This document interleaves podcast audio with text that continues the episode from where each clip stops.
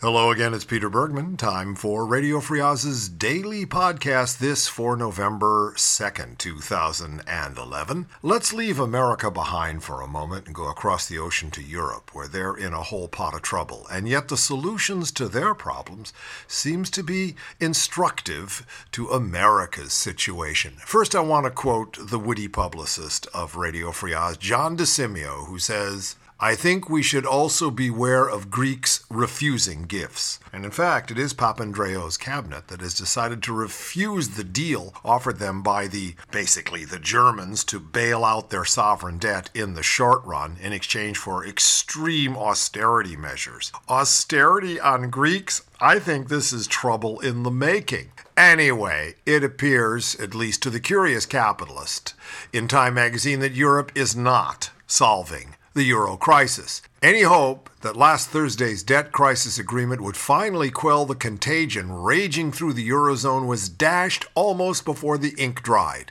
Only a day later, which was two days ago, Italy's borrowing costs actually rose to a euro era high in a bond auction, a clear sign that investors were far from certain that the debt deal was a game changer in Europe. The leaders of the Eurozone appear to have botched yet another opportunity to convince the global investment community that they could tackle the crisis. So far, Europe's approach to the crisis has been primarily a combination of three elements. One, bailouts to provide liquidity and financing to debt heavy governments and prevent a sovereign default, very much like TARP. I think you'll see that they're pretty much in the same basket that we're in, and we're in the same basket they're in. Number two, austerity measures and to a lesser extent, structural reform in the troubled economies. Well, that's what the GOP is asking for serious so called deficit reduction and cutting entitlements and cutting social programmings everything that, that could help us. Well, there it is. Three, moderate reform to the way the monetary union functions, such as stiffer sanctions on those governments that break debt limits and closer coordination of national fiscal policies. We've tried that also. Dodd Frank, a little bit of help, perhaps not enough, and even it is being slowed down by the uh, Republicans. So, no help there. So says the curious capitalist. None of the measures taken to alleviate these three problems have been sufficient. The bailout fund has never been big enough. TARP, an example. The reforms never extensive or credible enough, and the changes to the monetary union never strong enough. But beyond that, these issues are only part of the reason Europe is experiencing a debt crisis. The real causes are being ignored. Uh huh. They're being ignored over here. Well, they're not being ignored, they're being denied. People are beginning to raise the issues. It's just that the reactionary right and the plutocrats that run them just deflect the truth, okay? The debt crisis in Europe has never been a liquidity crisis. That's why the bailouts have failed to stop it. Investors are fleeing the bonds of certain European countries because they believe their economies are fundamentally broken, simply uncompetitive compared to either stronger countries in Europe or the up and coming emerging markets. The same here. Corporations are holding $1.4 trillion worth of money, unwilling to invest in new jobs and new equipment because they know the demand is not there. And the demand is not there because $3 trillion disappeared from the market when the criminal housing bubble snapped the criminals who made it happen, of course, are drawing huge bonuses in Wall Street right now. Okay, we move on. The real solution lies, says the curious capitalist, in zone wide reform. Surplus nations also have to change to stimulate domestic spending and import more from the rest of the region, which would help the weaker countries grow and stabilize their debt. Weaker countries in Europe think of weaker industries in America that have been underfunded, that are falling apart, that need to be stimulated okay? We're talking about true stimulus, not short term, which of course is needed to keep the teachers and the firefighters and the policemen, etc., on the job, but long term structural reform. Keynesianism, not weaponized Keynesianism, but real Keynesianism that pump primes the real economy. Without it, we're not going to see any real movement in the United States. And if Europe goes down, and there's every reason to believe, if you consider the volatility of the stock market, every time they make a little bit of a deal or somebody whispers in Europe, I think it's going to be okay, up we go 300 points. And the minute the Papandreou cabinet goes, eh, no, I, I just don't think so, everything goes down 300 points. It's volatility that's the problem. Oh, all you economic experts, you told us one thing, and now we learn that everything you know is wrong. Well, the debt crisis in Europe brought down John Corzine, yes, former governor of New Jersey, former senator from New Jersey who left Goldman Sachs as a bond trader with a personal fortune of $500 million, is in the dumpster. It appears that the hedge fund MF Global that Corzine ran has gone bankrupt because he made some bad bets on European sovereign debt, say $6.5 billion worth. And now the FBI wants to know where's the $700 million of customers' money that's missing. See, according to SEC regulations, you can't use customer money to hedge your bets, your private bets. And it appears that's just what Corzine's MF Global did.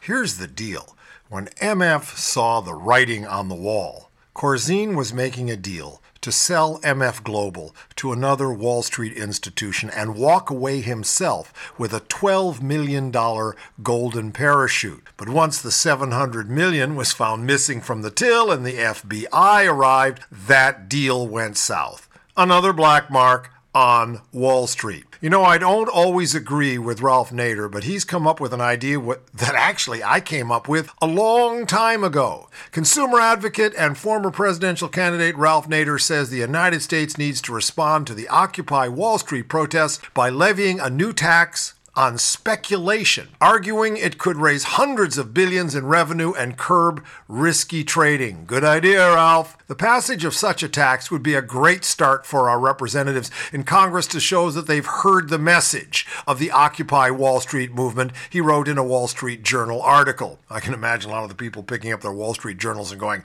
Ralph Nader, shudder, shudder. As justification, Nader says the Wall Street firms are making record profits while millions of Americans remain unemployed and wages have remained stagnant for those who have retained their job. A speculative tax, Nader argues, could help curb the wheeling and dealing on Wall Street and raise hundreds of billions of dollars in revenue to help with our country's economic recovery.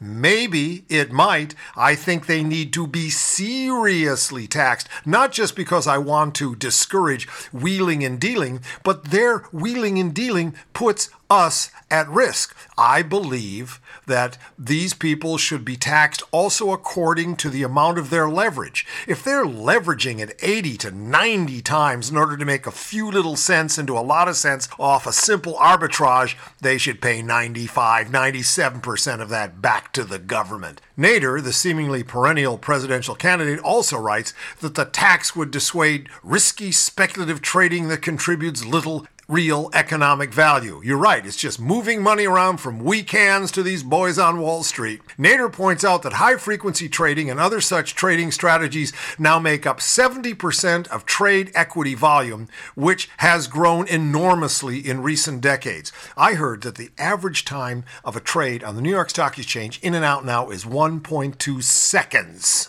That's right, 1.2 seconds. It's interesting. In World War I, the average life expectancy of a second lieutenant going over the hill into battle was 1.2 seconds. Nader argues that a tax on speculation has already been proposed by Democrats Representative Peter DeFazio in the House and Senator Tom Harkin in the Senate, but he doesn't think it's sufficiently high. They wanted a 0.25% tax on the value of stocks, bonds, and derivative transactions. Nader writes that he prefers a 0.5%. Those who oppose a speculation tax, such as the U.S. Chamber of Commerce, no surprise, speak, according to Nader, for the 1% they represent, not the 99% whom Occupy Wall Street aims to elevate and who have to pay 5 to 8% sales tax on the necessities of life, argues Nader, who looks forward to a march on the U.S. Treasury on Thursday to rally for the tax. You go get them. Okay, now let's close off with some good news. You've heard about the Do Nothing Congress, okay? Not so. Not so. These boys are busy with important legislation, bringing America to the front, solving our major economic social problems. The House on Tuesday easily passed a resolution that reaffirms In God We Trust as the national motto. I'm just so relieved. The measure, which passed 396 to 9, encouraged public buildings, schools, and government facilities to display the phrase. Of course, it's on all the money already. Its sponsor, Representative Randy Forbes, a Republican in Virginia, said the bill was needed because of a, quote, growing, disturbing pattern of inaccuracy and omissions surrounding the phrase. How do you mispronounce or misconstrue the small phrase, in God we trust? In dog we trust? God wears a truss? What is he talking about? He said it's not only been inaccurately performed, but it's been omitted. By who? By when? Passing the resolution again, quote, provided clarity amidst a cloud of confusion about our nation's spiritual heritage and offered inspiration to an American people that faced challenges of historic proportion, said Forbes in a statement released after the vote. Well, a time will come when atheists will get their due. They're allowed as a religion in the military. I believe there should be a special issue of atheist currency in which the term in God we trust is omitted. What do you think? I don't know. Sometimes I think everybody knows what's happening, and sometimes I think that everything you know is wrong.